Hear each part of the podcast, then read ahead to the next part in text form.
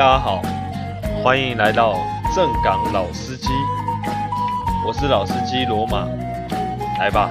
各位，快点上车吧。前阵子我看了一部电影叫《模仿游戏》，它的剧情内容是在讲英国在二战的期间，请了一个数学家艾伦·图灵来帮忙破解德军的军事密码的故事。这部电影是参考真人真事的，艾伦·图灵他又被称作是计算机之父，计算机就是电脑啦，我相信大家应该以前都有上过《计算机概论》吧。真人真事的电影总是会很吸引我，因为我知道就算过程啊可能会添加一些为了剧情张力加油添醋的桥段，但是基本的架构啊都不会偏离现实太远，因为不可能改变历史。那这种要素就会让我比较有入戏的感觉，而且这类型的片啊它总是给我注入力量，那跟那个上进心的感觉，会让我觉得只要有心啊，我们人类的潜力就是可以做到这样的程度。不过图灵他的人生是很凄惨的，他本身是一个同性恋，在那个时期啊，二战期间的英国，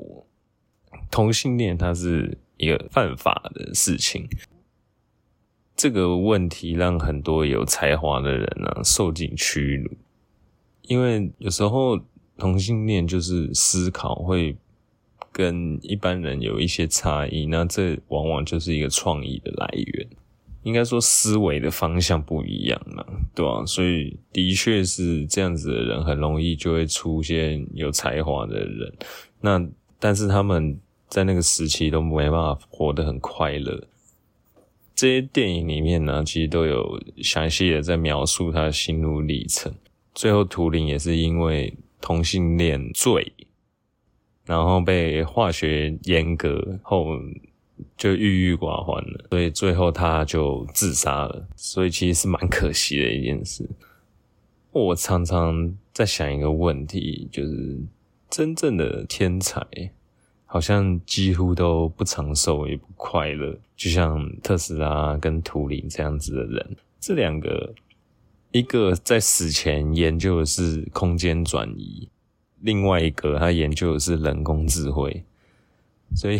我还真不知道他们如果活到八十岁然后都一直在研究这样子的事情的话，我们的科技到底会发展到什么程度呢？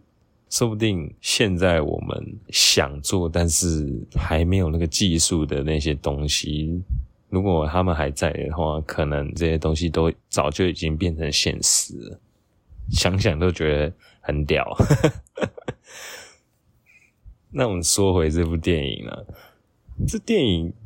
起初吸引我的地方啊，就是它是属于呃破解密码，那密码其实就是一种语言，那语言存在的目的就是为了沟通嘛，因为我们人跟人是没有办法有心电感应的，你不讲话或者是说不做动作，我是没有办法知道你想什么或者是你想要干什么，那我们没有共用一个大脑，所以说我们会需要让别人理解我们想要传达的东西嘛，所以我们就发明了语言然后去使用它、啊、当然说话也不是唯一一种可以传达讯息的方式，那肢体语言其实也算是另外一种的语言。语言这个字的定义好像就是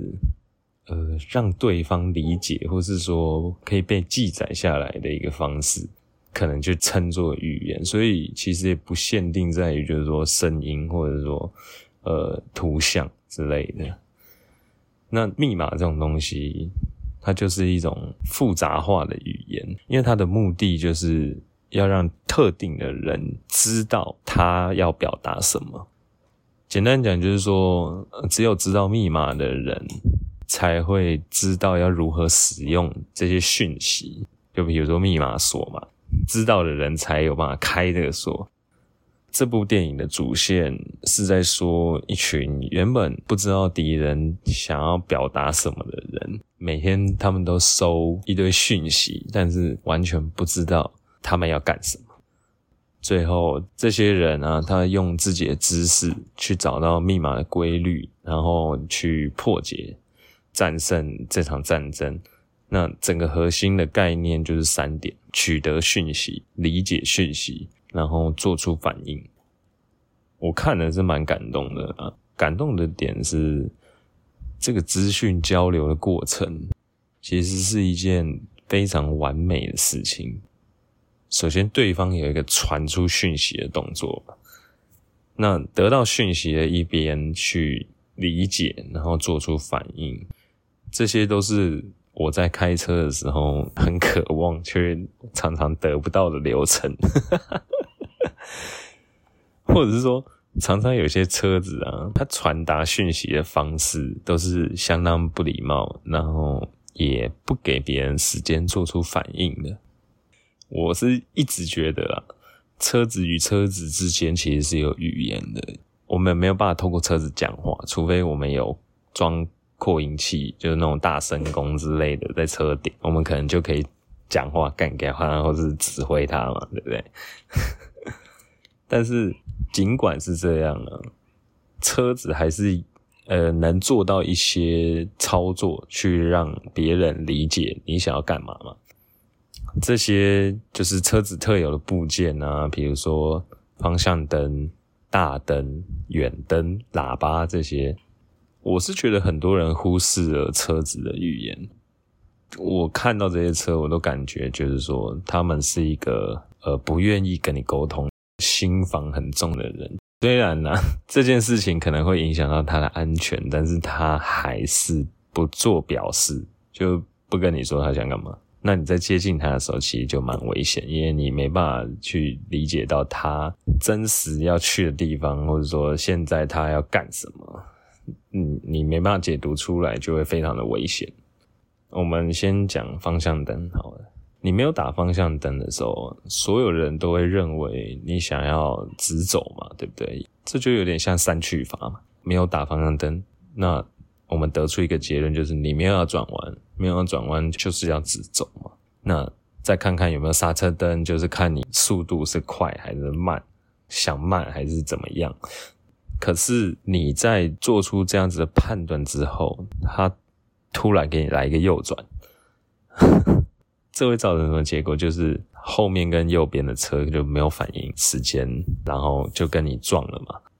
这个又可以拿另外一个例子来举例，就是有点像是你在玩 LOL 或者是说传说对决这类的那种 dota 游戏啊，团体对战游戏。那你蹲到了一个不错的位置，队友们也都在，眼看就是要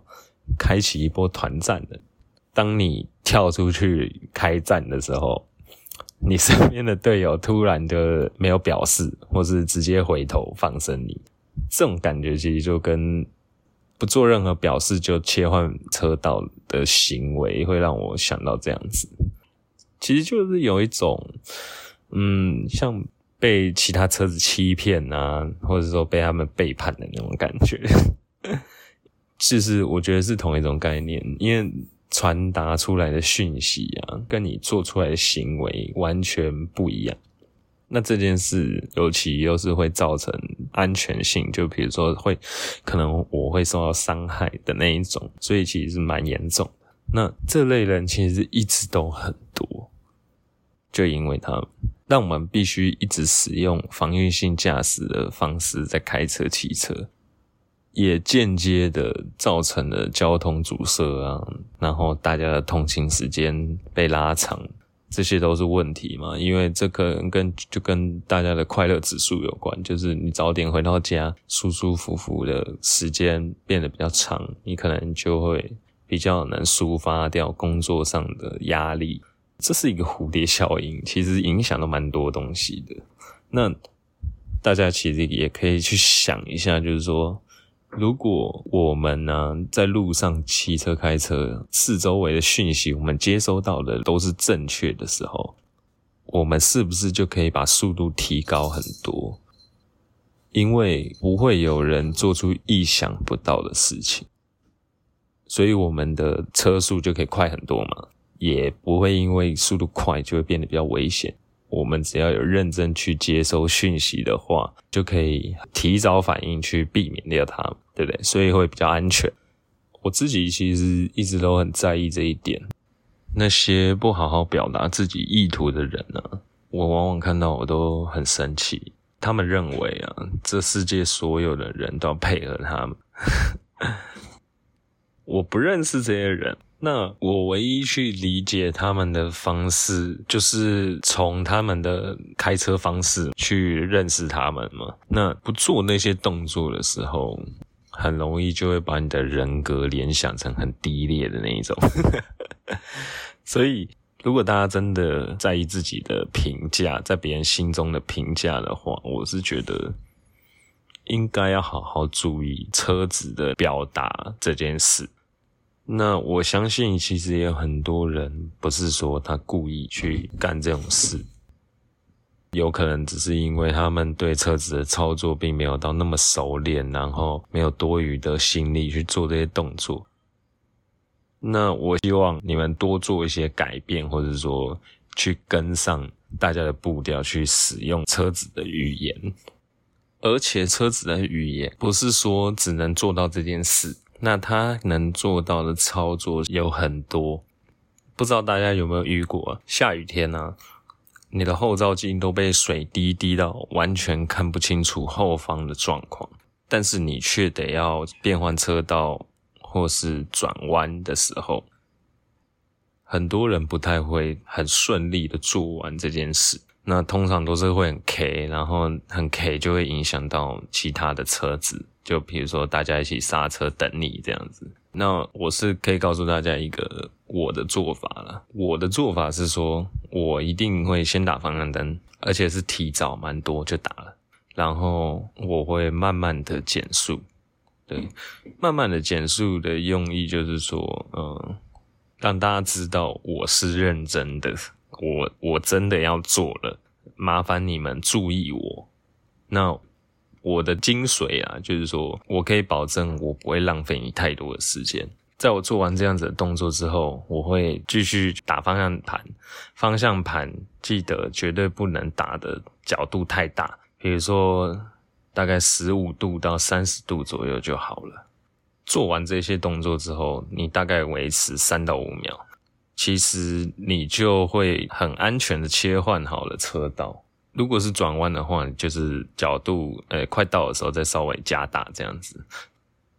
大家有没有发现我说的步骤啊？其实我没有 check 其他车这个动作，对不对？也不是说不要去注意其他车，而是说你能做到的，因为你后照镜完全看不到嘛，你也没有别的方式，你可能就只能稍微摆头，或者是说呃，左右摆，那你能check到的东西大概就只有跟你差不多快要并排的车子，你才会去观察到它嘛。那这件事的重点就在于这个，你只要先check好没有车跟你并排的时候，其实你就可以做这件事，完全都不会有任何危险性，也不需要再check其他的东西了。就是你把你的动作都做好了之后，别的车会很清楚的知道，就是说我要转弯，那请大家就是稍微让一下，我不会让你太难为。如果你离我有点近，那你稍微车头偏一下就可以闪掉我。所以它是我在雨天的时候蛮常使用的一个技巧啊，我觉得蛮实用的，因为我不知道是我的后照镜的问题还是怎样，我特别多雨水积在那里，就是都是雨滴状，然后都不会流下来，对吧、啊？然后会整个阻碍到我的视线。以前都会非常害怕，然后都会就先放的超慢，然后后面的车啊、呃、看到我放慢，但是也没有看到我转，他也不敢往右切，往右去超我嘛，他只能往左超我，但是我让出来的空间又不够大，那他还要去注意别的车道的动向的时候，他可能会呃，觉得很堵然，然后就给我按一下喇叭这样子，那这样就是又造成大家的不满嘛。所以后来我研究一下，就发现这一个方式其实算蛮安全的。你没有熟悉的时候，你你还是也可以就是尽量的 check 啦 check 后照镜，比如说你 check 那光强不强，光是有办法反射的吗？光太强，再注意一下它是离你很近，还是它的灯是 L E D 灯之类的，对吧？反正我教的这些动作就是要呃。让你很清楚的传达给别人，我要做这件事，而且我很认真。我是灯、车子，所有都是诚实的。那别人看到这个状况，他可能也只能选择就是尊重你的决定。就是最近蛮红的 ，respect you know。对，另外还有喇叭的运用。当有人呢想切换到你的车道时啊，你可能会先判断，就是说你要闪他还是要刹车嘛。那假设你会刹不太住的时候，你通常都会先按喇叭提醒。这件事大家都会做嘛，只是我想提出来的是说，呃，大家在使用喇叭的时候，那个时机我觉得不好，因为我觉得时机它也算是一种语言的应用，就好像就是说，呃，干好了，就是它脏话嘛。那干这件事情，在朋友聊天的时候使用的时候是一种语助词。那但是如果你是在纷争的时候使用，那有可能就是辱骂、挑衅的意思。所以同样的字，它也会因为使用的时机而有不同的意思。那我觉得喇叭也是一样。我觉得喇叭这个东西哦，它像刚才的状况，如果比较早按的话，它可能就会是一个提醒，就是它提醒别人说，诶，出来慢一点哦，我我要先过的意思，就是后面有车的意思。可是你太晚按的时候，就是代表说，因为你也被它影响而停。就是慢下来，或者说你们两个其实距离很近了，你对他按喇叭的这个时机齁，对他来说可能就是一种挑衅，因为你都已经离我这么近，然后你还按喇叭，按喇叭就有点像是那种大声说话的那种感觉嘛，人家听起来会觉得很冒犯。这个就是一个喇叭的沟通方式吧，我觉得，对吧？像我按喇叭的时机，通常都是，呃，我距离它其实有一点远，我都是拿来做提醒的使用。那所以我距离它很远按的时候，那个声音不会太大，它可以听到，就是有传达出有车在这里。对，那你想做什么动作，你就稍微注意一下我，这样子。那我当然也会有需要拿喇叭来当责骂的时候啊，因为有一些车真的是有点过分，呃，就像前面讲的，他有可能不打方向灯就直接直接切车道，那有时候被这种车弄到的时候，你就会非常的不爽啊。其实我还是闪得过，我可以避开它继续往前，但是有时候我就是真的有点咽不下这口气，因为我觉得这是一种行车的礼貌。不让别人知道你想做什么，而你去做一些冒犯别人的动作时，这是一个礼节上的问题。对，对我来说啦，我觉得你很不礼貌。然后我这个人又有点喜欢纠正别人 的, 的那种个性，所以有时候我就会选择停下来，然后按他喇叭。有时候有些人齁，真的连这样子明显的应对方式，就是说我骂你，你有时候还无动于衷，就让我觉得嗯，台湾人的那个那个水平哦，其实也没有比中国高到哪里去啊，对吧？那喇叭的部分其实就差不多，因为我觉得它大概就两个意思，在使用时机，请大家一定要去就是。练习啊，应该说，其实我觉得这点齁，可能也会反映出有一些驾驶其实注意力可能不集中，或者是说，嗯，视力可能不够好，或者说你 focus 的地方错误，所以才会造成你刹车太呃喇叭太晚按，然后变成人家觉得你在冒犯他。对，所以我这边可能也要先讲一个行车观念。呃，我前面应该都有讲过，就是说开车其实最重要的是注意你以外的所有东西，而不是注意你本身，因为你本身你只要交给你的脚去控制，手去控制，身体去控制就好了。对，那外在的其他东西才是你危险的来源。这件事已经发生的当下，你太晚去注意到它的时候，那个时候按的喇叭就是挑衅的喇叭。所以这个就是变成说大家行车观念该注意的东西要很清楚，就是别人，除非你的速度快到你会失控，这个以外的状况基本上注意别人就好了。那还有喇叭之外的嘛，就是我们刚刚讲过方向灯还有喇叭，但其实车子没那么简单，但是剩下来的可能就没有到那么的重要。但是你懂运用的时候，你的确可以节省一些时间，然后提高一些你的效率。假设说你在一个两线道，然后你正要靠左，想要左转的时候，如果对向刚好这时候也有一台要左转的车，他也停住了，你也停住了，你们两个都在找时机，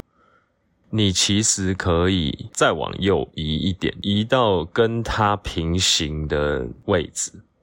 因为你转弯你需要视野，如果他在你对面把你挡住了，其实你会完全看不到对向的车道到底有没有车，所以说你必须得先转转一点，然后清出那个视野，避开那台车，让他不要挡到你，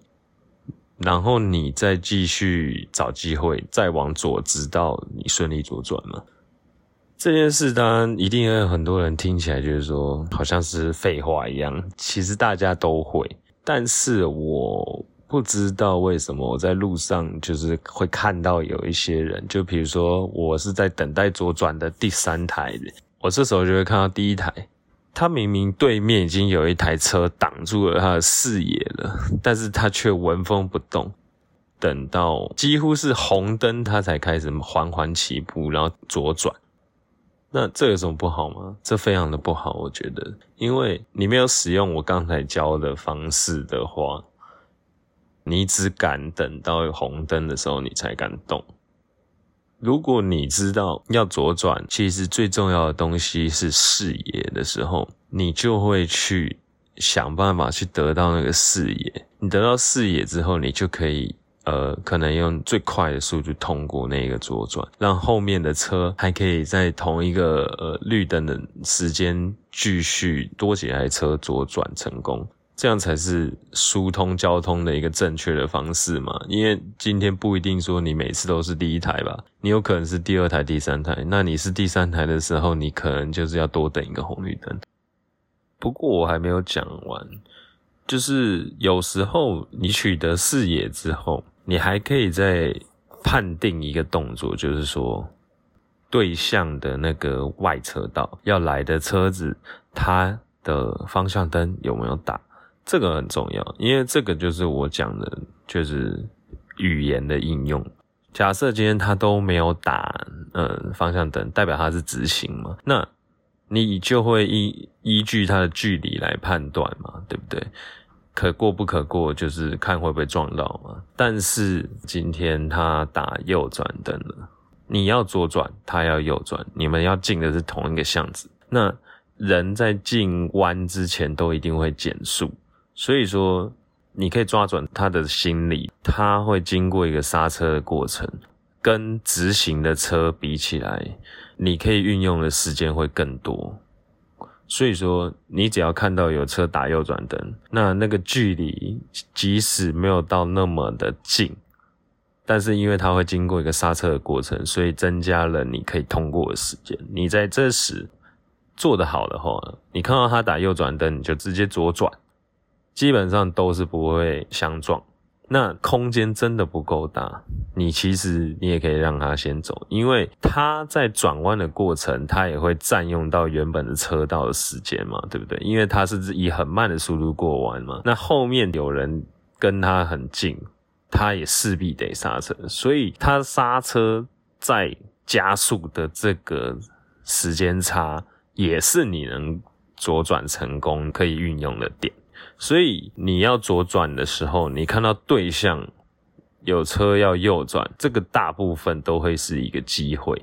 但是也要呃以现在的环境来讲、啊、大家还是要注意，就是说有没有人说谎这件事情。对，就是有时候我我是没遇过啦，我很怕大家遇过，因为如果大家真的就是听完我讲的觉得呃要拿去实测的时候没有去注意到就是有人会说谎这件事情的话，你可能就会吃大亏。对对啊，因为我就就觉得有可能会有人不小心打到方向灯，然后他自己不知道，然后就这样一路这样子打着方向灯前进，所以这是有机会被引导的。对，所以你还是要判断他的速度到底有没有危险。对，因为他假设真的要右转，基本上你先过他一定是刹得住嘛，那如果他刹不住那你也刹住嘛，反正他把后面车挡住，后面车也没办法前进，那你跟他一起卡着那一条弯，然后再来看谁要让谁。对，其实我是常干这种事啊，对吧、啊？但是我比较少会用到，就是说大家卡着，然后你看我，我看你这样子的状况。我通常都抓准时间就过了，要不然就是我抓准时间等他过。对，然后基本上我过弯成功之后，我跟他车子都是很近的那一种，因为我会希望就是说大家的效率都提高，所以说我会尽量啊。也也不能说真的贴近到一个靠背啦，对吧？还是要保持一个小安全的距离，就是我自己能控制的距离，对吧？给大家参考一下。有时候讲这种东西，我我我心里会觉得说，会不会有人骂我北兰，就是智障，说还在讲这些大家都知道的事，但是我就觉得啦。如果有听众他自己本身真的有这样的状况，他改进了，即使一个，我也觉得还不错啦。那如果有出现这样的操作，让别人误会，你觉得非常的冤枉的话，我觉得你应该去好好的思考，就是说我刚刚讲的那些，该如何好好的表达你的动向跟思想，不要让人家觉得说你是说谎者，对吧？所以在道路请大家务必要诚实，即使你见到一个人就唬烂一个人，但是我觉得开车就不要了，好不好？开车你没有要对抗全世界，所以说你不需要，你可以诚实一点，好不好？那我是罗马正港老司机，我们下一次见，大家拜拜。